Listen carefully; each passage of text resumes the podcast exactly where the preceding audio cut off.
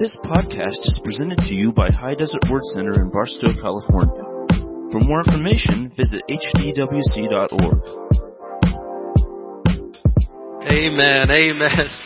Well, praise God again. I'm, I'm grateful for a godly example to us on uh, what what uh, marriage can be. Amen. And so I'm uh, thankful. Uh, thank you, Mom and Dad, for sharing that with all of us. Praise God. All right. Well, we're going to go ahead and get into the Word of God together today. And, uh, you know, I, I'm really excited about this. You know, we, we do love Christmas around here. And, and I love Christmas at my house. And we celebrate it big and everything. Um, but, you know...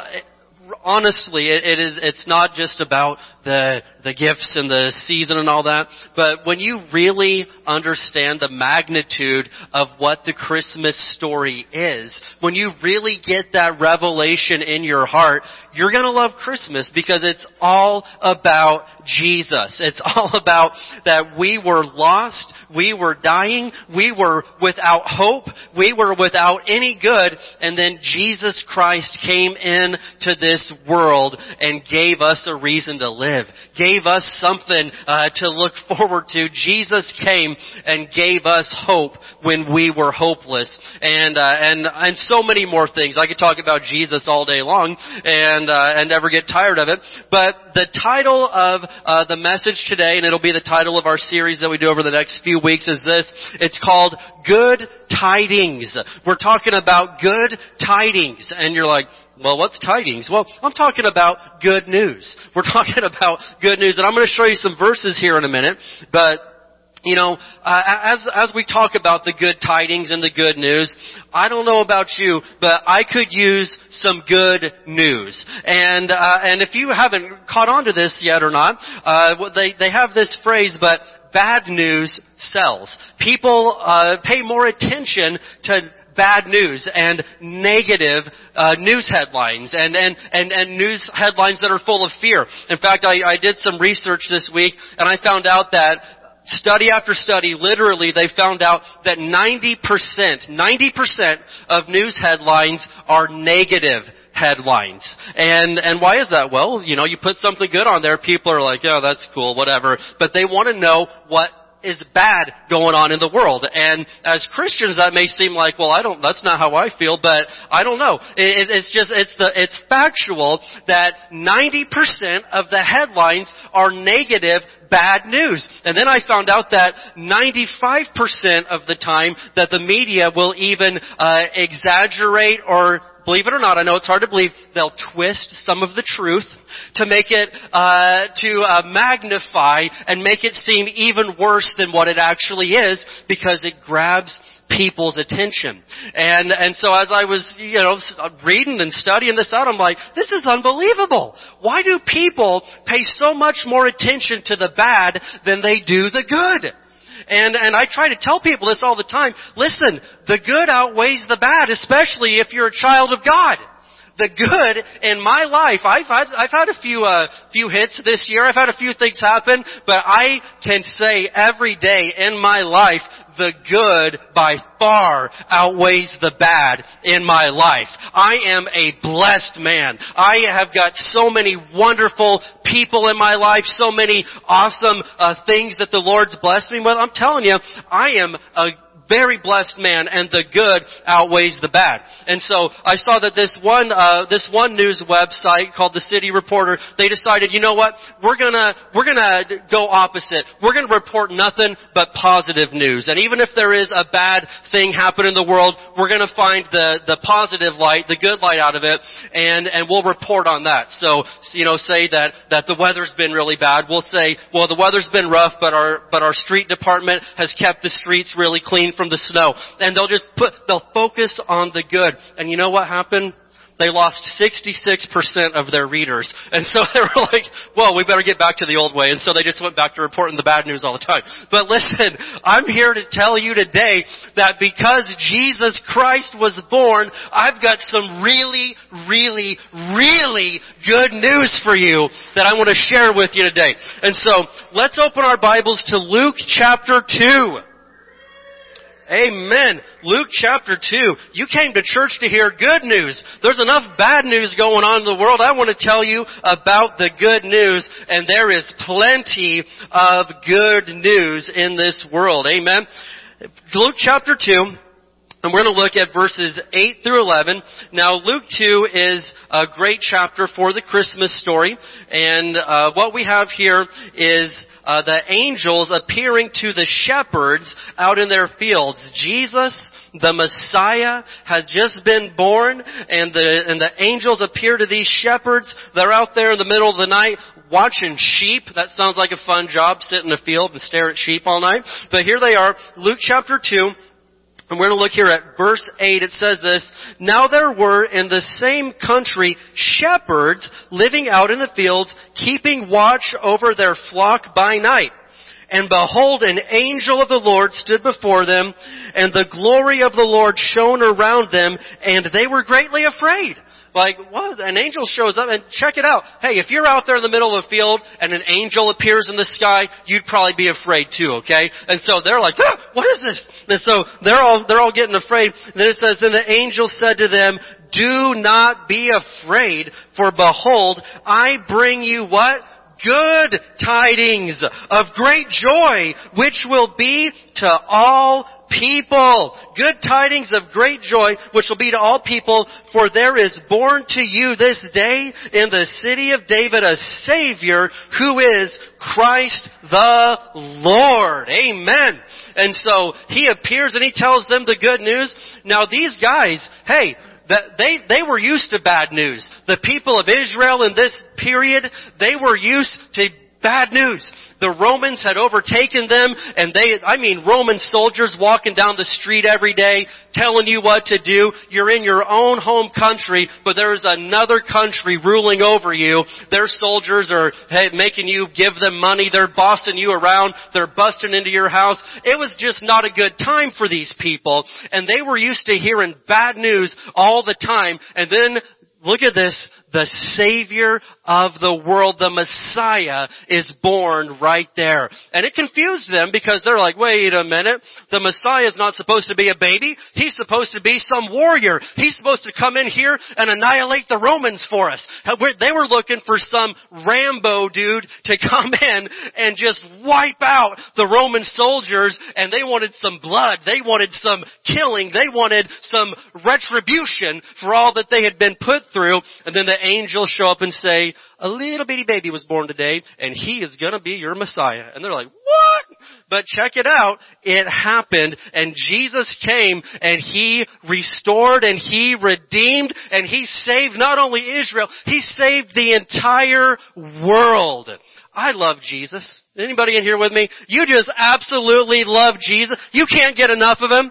There's never a point in time where I'm like, whoa, I've read way too much Bible today. I need to slow down on the Jesus thing. No, I always want more of Jesus. And we're going to give you some more of Jesus today. We're going to give you some good tidings of great joy. So let's pray, and we're going to get into the Word.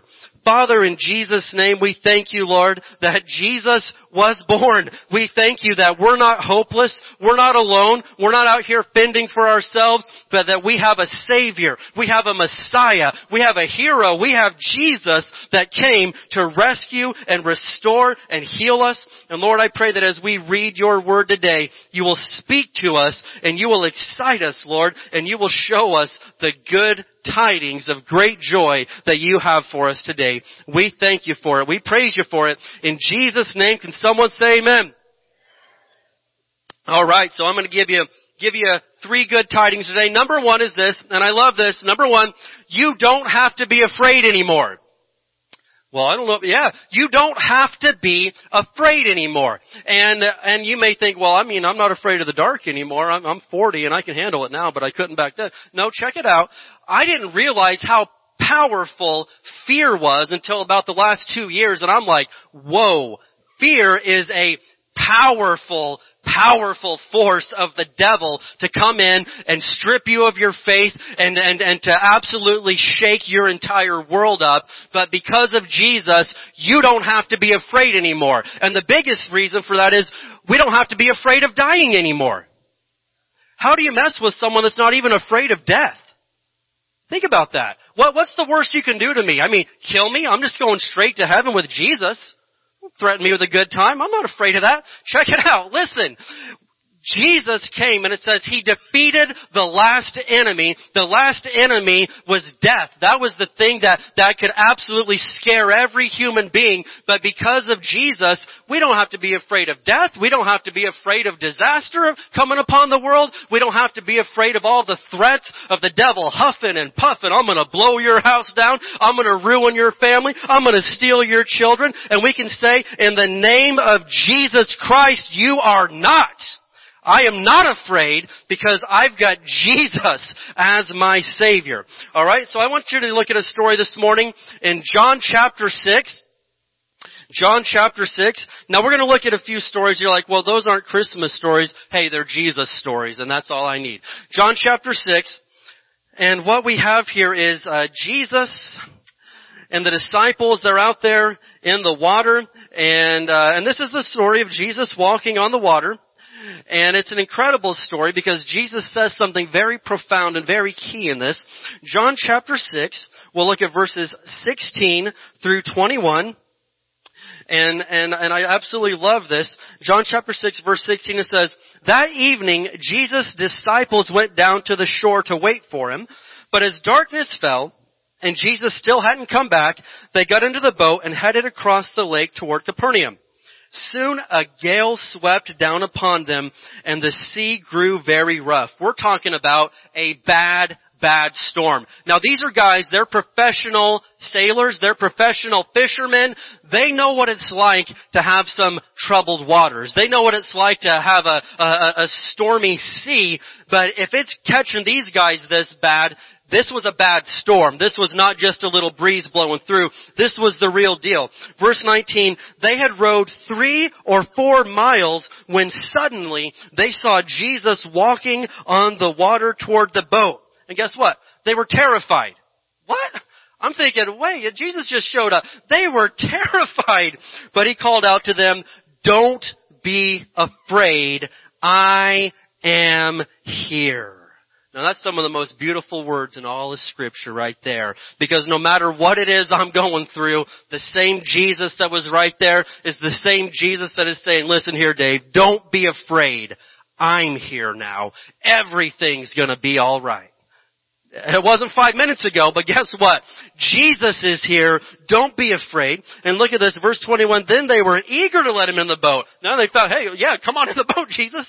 "And immediately they arrived at their destination." And I love this story because I was just reading this the other day. I'm like, man, there is like a bunch of lessons in this one story. I, I mean, I, I got so much out of this one story. And a few things that, that I'll point out is this is, hey, these guys were supposed to be waiting on Jesus before they ever even set sail. But guess what? They got impatient with Jesus and they took off without him. And then a storm came and nearly ate their lunch. Listen, I can say there's been times in my life that I got impatient and maybe I set sail without Jesus and I'm like, I'll just do this thing on my own. I can't wait around for his timing. And because they couldn't wait for Jesus' timing, they decided we'll just do this on our own. And some bad stuff happened. And I don't think that I'm the only one, but maybe there's someone else in here today where you should have waited on Jesus and we brought a little trouble into our life. And then we're like, hey, where is he? He was where he was supposed to be. Where were you? Where was I? I took off without Jesus, and I'm telling you right now, it tells us to wait upon the Lord. And sometimes we don't want to wait on the Lord. We want to get out there and do our thing now. But it's a dangerous thing to go do your thing now when you're supposed to be waiting on Jesus. I'm not getting in any boat without Jesus. I don't care what kind of boat it is. I'm going with Jesus. I remember one time we decided it'd be a good idea to take a whale watching tour off of the uh, coast of Long Beach. Well, the water's got a little bit rough, and let's just say several people in the party lost their lunch on that boat, and it was awful. But anyway, that's a free story. That's just, you know, take that and do what you want with that one. But anyway, another interesting component out of this story is this. You know, oftentimes we hear the story of, of uh, Jesus walking on water. Well, I don't know why, but I always imagine, you know, he had walked a short distance, or he was just... Did you see that? They were three to four miles out there at sea. Jesus walked three to four miles on water through the midst of a terrible storm to get to the people that he loved. And so what does that tell me? Jesus, he'll go, he won't stop at any uh, distance. He, he will go as far as it takes through as bad of a circumstance as it is to get there and rescue me and tell me, don't be afraid. Jesus didn't just walk thirty steps or forty steps. He walked three to four miles on the water through the midst of a stormy sea. And I'm like, man, thank you, Jesus. There's no distance I can go. There's no place I can hide. There's no place too far or too crazy that I can go that Jesus still can't get to me and rescue me. But another interesting part of this story that, that I kind of lined up with what we saw in Luke two is the good news shows up. The Messiah shows up. And what's everybody's first reaction? Ah! They all scream. Shepherds. Sailors, strong, tough, manly men. Every time that there's this bad situation and Jesus shows up, their first reaction is terror and fear. And I'm like, why is this? Don't you think that this would be the moment that you'd be like, oh, thank God, someone's here to rescue us. There's a Savior. There's a Messiah. And your first response is to scream like a little girl. Sorry, girls. I mean, you know, you, but you know what I mean, right? And so, check it out. Why is that? And I have found this to be true, that sometimes in your worst moment, in, in your lowest moment, when the good news shows up, sometimes we're like, no, it, it couldn't possibly be true. No, there's no way. And really, this word gospel, we say gospel in English, but in, uh, in Greek it's another word. Well, I wrote it down. I might as well just tell you what the real word is.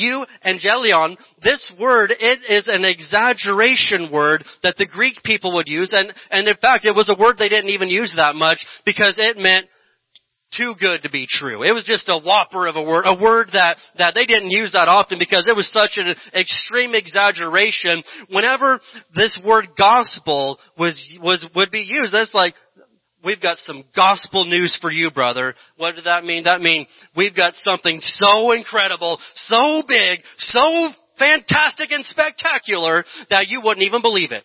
And the gospel, it means the nearly too good to be true news. And I know that in my life, and I'll bet in your life, there's been times where, you know, man, I screwed up. I really did it this time. And if I'm going to get justice, I'm going to get, uh, I'm going to have some bad consequences for some of the things that I've done. But then a perfect person shows up who never did wrong to anybody. He never did. He never sinned. He never cheated. He never did anything wrong. Mister Perfect shows up and says, you know what? Hey, hey, hey, you know what? How about this? How about um I pay the price for all the bad things you did, and instead we'll give you a mansion. We'll give you streets of gold. We'll give you a river of life. We'll give you perfect joy for all of eternity if you'll just trade me. We'll trade lives. And I'm like, what? That doesn't sound, that sounds too good to be true is what that sounds like. That sounds like unbelievable. But guess what? That's the gospel of Jesus Christ, that I screwed up, but He paid the price for my sins anyway, and He traded me a joy for depression. He, he traded me peace for fear. He traded me healing for sickness. He traded me prosperity for poverty. He traded me the nasty little bit that I had for all of His goodness. That does not seem like it could possibly be true, but guess what? It's true. That's the gospel of Jesus Christ. And I don't have to be afraid anymore because Jesus is on my side. Amen? And so one of the biggest weapons that Satan has is the weapon of fear. In fact, you don't have to turn there, but Luke twenty-one twenty-six, if you were to study Luke twenty-one, you'd see that Jesus, uh, it's the Olivet Discourse, it's give, Jesus giving a list of all the things that the end times are going to be like right before He comes back. And one of the key things that He says in there about a sign of the end times is that people will be terrified at what they see coming upon the earth. People will be terrified. In fact, the Passion Translation words it as, as it says that, that the fear of doom will grip people's hearts. And I'm like, my gosh, there's a lot of things that Jesus, we would say, predicted or prophesied would happen uh, right before the end of the world. But one of the big things that he said the world would be like before he comes back is that it would be full of fear, full of doom, people afraid and, and at what they see coming upon the earth. And I'm like, my goodness, Jesus, you nailed that one right on the head. Because if there's one thing that we see, it is fear trying to grip people's hearts. But Jesus, I've got good tidings for you. I've got good news today. Jesus is telling you, don't be afraid. I am here. Jesus is here. And you better, you need to, you need to also remember this. Someone needs to hear this, that oftentimes we think about, yeah, that was great that Jesus was with them back then. You realize that Jesus is alive right now, right? You do realize that, that, that he's not a historic figure. He's literally a living person right now. He's in heaven and he's coming back someday, but he did not cease to exist. This isn't just the history books. Jesus is just as much real and alive in two thousand twenty-one as he was back then. And guess what? He didn't change. Well, yeah, he did that for them back then. He's doing the same thing he's always done, because Hebrews thirteen eight says that Jesus Christ is the same yesterday, today, and forever. That wasn't a different Jesus that walked on water that, than today. He's the same Jesus. And if I was stuck out in the middle of the sea on a boat and Jesus needed to walk on the water to get to me, he could still do it today. If I was, if I was messed up like so many of those people were, he's doing the same thing today. He didn't change. And you need to not put Jesus as being a historic figure way back in the day. He's every bit as real and alive in two thousand twenty-one as he was back then in thirty. Amen? So Jesus is not part of the past. He is part of the present and our future. Second Timothy one seven. Second Timothy one seven. Let's do this. I know I know a good percentage of you could quote this verse. And I, I would say if there's a verse that you should memorize, you should memorize this one. There's a lot of verses you should memorize, but Second Timothy one seven. Now I love this verse, but we're talking about fear for a minute here, because the children of God are not to be controlled by fear. I will not make a decision based upon fear. I will make every decision based upon faith. In fact, the scripture tells us that anything that isn't of faith is sin. And so fear is not going to tell me where I can go and where I cannot go. It's not going to tell me what I can buy and what I can't buy. It's not going to tell me how much I can give to those in need. I'm going to do it by faith. Fear is not going to control my life. Amen? I will not be controlled by fear. Why? For God has not given us a spirit of fear, but of power and of love and of a sound mind. Amen. If you've got a spirit of fear, God didn't give it to you. Well, I don't know, man. These guys are all bold and courageous over. They got so much faith. I've got this spirit of fear. Why did God, why did God make me fearful? God didn't make you fearful. You know what God, God did give to you? A spirit of power and of love, and of a sound mind. And praise God, I know you may be asking for a lot of things this Christmas. Like, I wanted an iPad for Christmas. I wanted an Xbox. Guess what, brother? I've got something a whole lot better than an Xbox. We could get you a spirit of power, and of love, and of a sound mind. Come on! That's good news! That's really good news, that I don't have to be controlled by fear. Well, I wonder what's going to happen next year. I wonder what's going to happen if, if this is going to happen. And, and what if they say this? And what if they do that? It doesn't matter what they do. I've got a spirit of power and of love and of a sound mind. And Jesus is alive and he's on my side. And I win every single time because of Jesus. Amen. So, hey, we're talking about good tidings. Number one, you don't have to be afraid anymore. That's really good news. And number two, you are never alone. You are never alone. And all the parents are like, hey, tell me about it. I don't get any alone time anymore. Hey, I feel you on that one, but I'm also, but listen, on top of that, it, I'll put a good light on this, that you are never, ever alone. And I know we all might acknowledge this fact to some certain extent. And I found out as I've uh, been in ministry longer and longer, there's a whole lot of things I can say just like this statement. And most people will mentally acknowledge that it's a fact, but they don't get the revelation in their heart. It's one thing to know something in your head. You can memorize, you know, mathematical equations. You can get knowledge upstairs, but it's a whole other thing when you get the revelation in your heart. And so if I walked up to anybody that claimed to be a Christian and said, "You're never alone," amen, yeah, I get that. Cool, I get it. But somebody that has it in their heart, I could say, "Man, you're never alone. Hallelujah, I know it. Isn't that really good news?" It's a whole different ballgame. And so I would say even in this room, there's a certain percentage of people that I will say, "You're never alone." Amen, I know that. Praise God. But I'm, there's also a whole other group of people that are like, "I'm never alone. No matter what the devil throws at me, I've got Jesus on my side, and I'm not fighting this thing on my own. I'm fighting this with Jesus."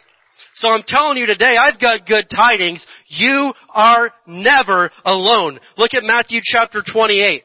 Matthew twenty-eight. We're looking at stories about Jesus today. Amen. Is there anybody in here that you love Jesus? You love him, man. Wow. I don't fully comprehend Jesus. I don't have, I don't have the full understanding of how incredible he is, but the little bit that I do grasp and comprehend, man, it's incredible. Jesus is the real deal. Matthew chapter twenty-eight, and we're going to look here at verse twenty, Matthew twenty-eight and verse twenty. And so Jesus said to his disciples, "Teach these new disciples," all right, "to obey all the commands I have given you, and be sure of this," okay? Be sure of this. "I am with you always, even to the end of the age," or even to the end of the world. He said, you need to be sure of this. That's a big statement. Be sure. Don't forget this. Never forget that even though I may be going up to heaven right now, I am with you always, even until the end of the world, even until the end of the age. So how often is Jesus with us? Always. He is always with us. That's some good tidings right there. That's some really good news right there. And I'm thankful that I was taught this reality as a child, man. They, I, I knew from the time that I was a kid that no matter what is going on around me, no matter what difficulty may arise at school, no matter what's going on in this world, Jesus is always with me. And so I can't stress this point enough. I can't let you know enough how important it is that we teach our children these truths. Your kids need to know that they are never alone, that Jesus is always with them, no matter what comes against them. Jesus is always with them. I can think of so many different times in my life where it seemed like, man, I, I, this is a bad spot. This is not what I wanted to be happening right now, but guess what? Praise the Lord.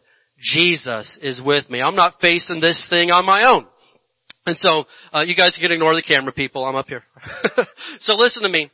I was thinking of this, uh, you know, I, I've, I've gone through a few surgeries now at this point in time. And uh, after one of the surgeries that I had dealt with, the nurses and the doctors came in and they said, "Hey, Uh, something happened. There's a little, uh, little, uh, something, something went wrong.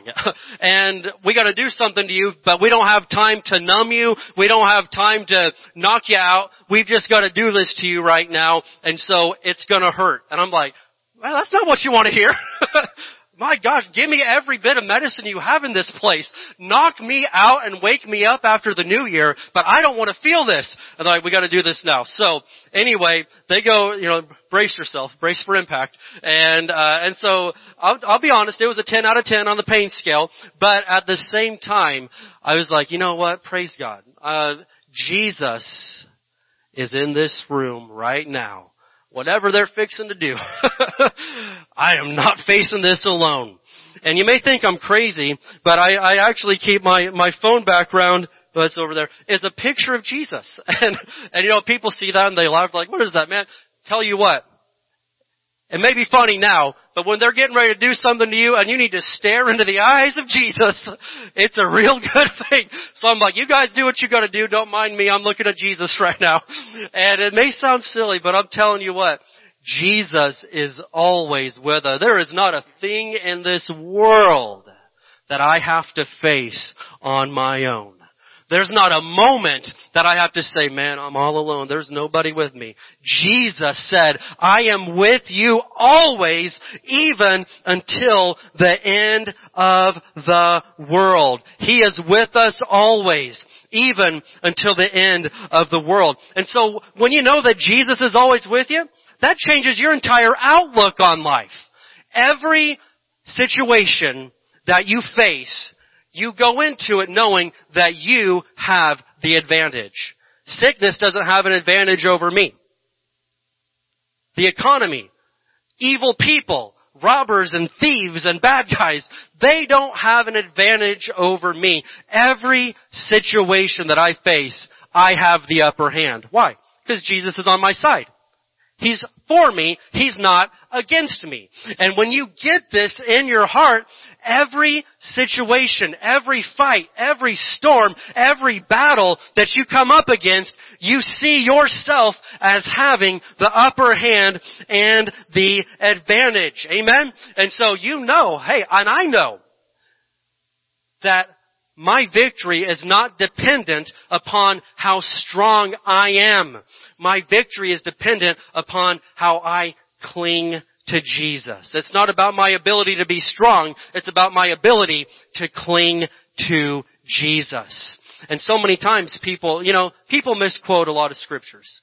And people are like, hey, well, you know, the good book says to be strong. It doesn't say that. It says to be strong in the Lord and in the power of His might. Matthew nineteen twenty-six, people say, hey, all things are possible, okay? It doesn't say that. Jesus Himself said that with God, all things are possible.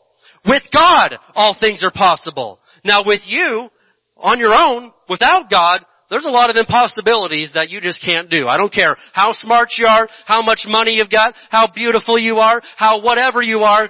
With God, all things are possible, and we need to get that revelation in our hearts today. With God, all things are possible, all right? So I'm talking about good tidings of great joy. Amen? And so, number one, you don't have to be afraid anymore. Can you say that with me? Say, I don't have to be afraid anymore. I don't have to be afraid anymore. Amen? You don't have to be afraid anymore. And then, number two, you are never alone. Ever. And the third thing that I'm going to tell you today is this. Number three, you're gonna win. You're going to win. Well, you can't guarantee that. I can guarantee a victory. Well, I don't know if you... I can, and I'm going to show you how. But look at this. Let's flip over to Second Corinthians chapter two. Second Corinthians chapter two. We can guarantee a victory. We can guarantee the W in your life on certain conditions. So look at this. Second Corinthians chapter two. Who's grateful for some good tidings today? Man, I love it.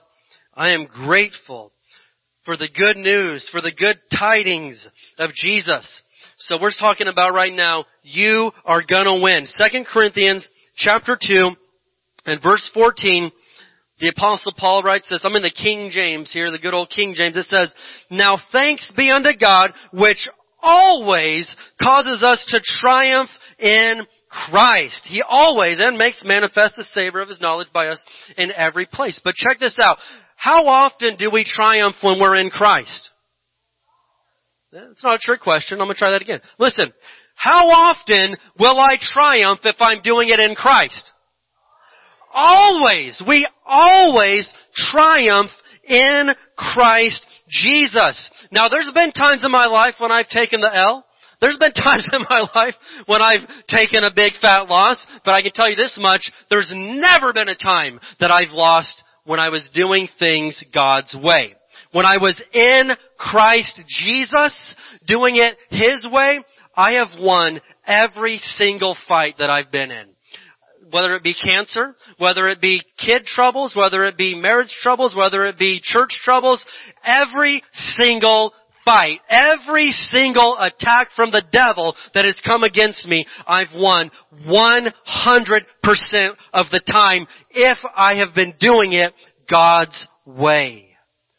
Thanks be unto God, which always causes us to triumph in Christ. And so I'm asking you, in your situation that you're facing right now, are you handling this situation God's way? Or are you handling it your way? It's not a trick question, it's for you to answer. But whatever the struggle is, whatever the fight is that's coming against you, can you be honest and say, I'm, yeah, I'm doing this God's way, or are you trying to do it your way? Well, I know the Bible says this, but it makes a whole lot more sense if I would just do it this way over here. You have no guarantees for victory if you're doing things your way. You have a one hundred percent chance of success if you'll do it God's way. Even if God's way doesn't make any sense to your mind, you've got to get it in your heart. And if God's word says, no, you do it this way, you do it that way, and you will win every single time. We always triumph in Christ Jesus. I remember when I was three and I had leukemia and I was in the hospital, and, and, and my parents, they were not messing around. They knew, this boy's getting out of this hospital. He will walk out of here. He's healed in the name of Jesus, but we're going to do it God's way. And so I, I, you know, I was a little guy. I was three and a half, but I remember people would come. They would drive to Indianapolis to come see me in the children's hospital. People coming in with tears and crying and feeling so sorry for poor little baby David. And my parents would say, we love you. Thank you for coming. Uh, you can't come in. Uh, well, that's rude. They came in to, to give their, you know, condolences and to give their mercy and their pity. I didn't need condolences and mercy and pity. I needed faith that Jesus was going to heal me. Amen. And so, listen, if you're in a bad spot, you better get real serious right now and do things God's way. And if you need healing, you better surround yourself with people of faith, not people of pity. You better surround yourself with the Word of God, not all the news and all the facts and WebMD and Google. You better surround yourself by faith. And when I was there as a little kid, not doing well, in the hospital, I was surrounded by faith twenty-four hours a day, seven days a week. Fear was not allowed in to the room. And I'm telling you, in your life, whatever it is you've got going on, you better make a decision today. Fear is not allowed into this house. Fear ain't allowed. You are not allowed to come in here with doubt. You're not allowed to come in here with fear. I would fight fear out of my house harder than I would fight a disease. I would fight it harder than I'd, than I'd fight a burglar coming into my house. Fear can do more damage to you than a thief can.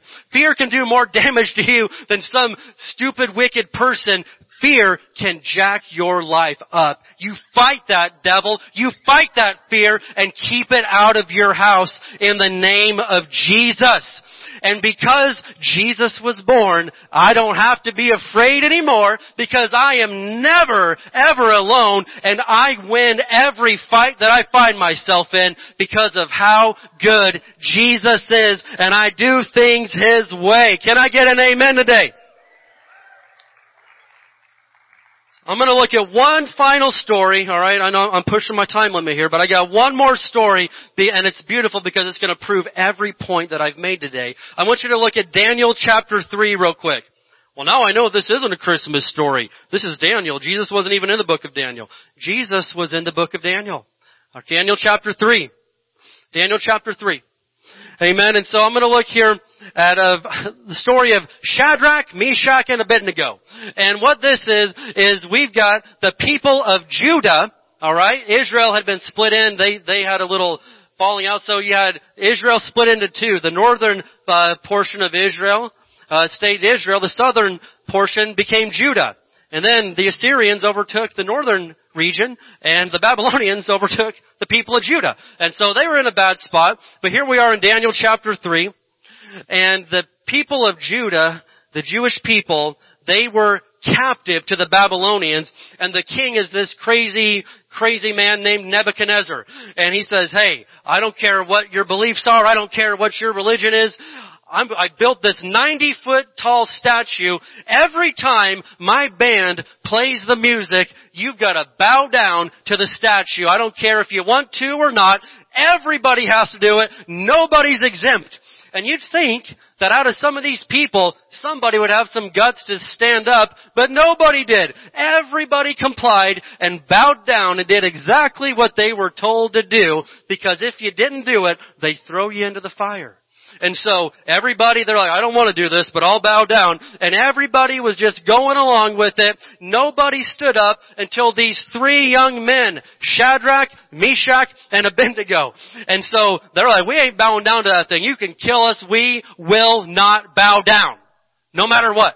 And so Daniel chapter three, starting at verse twenty-three, it says, so Shadrach, Meshach, and Abednego, securely tied, fell into the roaring flames. But suddenly, Nebuchadnezzar jumped up in amazement and exclaimed to his advisors, wait, didn't we tie up three men and throw them into the furnace? Yes, your majesty, we certainly did, they replied. Look, Nebuchadnezzar shouted, I see four men, unbound, walking around in the fire unharmed, and the fourth looks like a god. Come on. These guys are in the fire. They are in the flames, and it turns out they weren't in there alone. Now, if there's ever been a bad, I've been in some bad spots. I've never been in a spot that bad. I've never had anybody tie me up hand and foot and throw me in to the fire. But even if I was thrown into the fire, praise God, Jesus is still with me. And so three men are thrown in and four men appear in the fire, and the fourth looks like a god. Then Nebuchadnezzar came as close as he could to the door of the flaming furnace and shouted, Shadrach, Meshach, and Abednego, servants of the Most High God, come out, come here. So Shadrach, Meshach, and Abednego stepped out of the fire. Man, can you imagine? Wouldn't that just feel good right there? I mean, that would just be like, I would step out with a little bit of style. I'd step out and say, you didn't get me. You tried your best. You're going to have to try again. It wasn't enough. Amen? And so they step out of the fire. Then the high officers, officials, governors, and advisors crowded around them and saw that the fire had not touched them. Not a hair on their heads was singed, and their clothing was not scorched. They didn't even smell like smoke. I love this story because you know who that fourth man was. That was the pre-incarnate Jesus Christ himself. And we look all throughout the Old Testament, even though Jesus wasn't born of the Virgin Mary until the New Testament, Jesus all throughout the Old Testament, you see him showing up in situations, and this was one of those where this fourth man, this was Jesus himself in the fire with these guys. So what am I saying? They weren't afraid because they knew they weren't going to be in the fire alone. They knew that they were going to have God Almighty backing them up, and then of course they knew they were going to win this fight. And I've got good tidings for you today. I've got really good news for you today. You are gonna win if you'll do things Jesus' way. Guaranteed, you're gonna win. There's nothing too big, nothing too strong, nothing too nasty in this world that can take you out if you're doing things God's way. I'm gonna just quote one more verse. I'll have them put it on the screen, I think. Isaiah forty-three two, it says, when you go through deep waters, I will be with you. When you go through rivers of difficulty, you will not drown. When you walk through the fire of oppression, you will not be burned up. The flames will not consume you. And what do I love about Jesus? I see all these religions of the world that they're walking through fire to try to get to their God. They're cutting themselves and sacrificing themselves, trying to get to their God. But my God walked through the fire to get to me. My God sacrificed his body to get to me. That's Jesus right there. Amen. That's good news. You are gonna win if you'll do things His way. Can we give the Lord some praise together today? Thank you for listening to this podcast. For more information, visit h d w c dot org.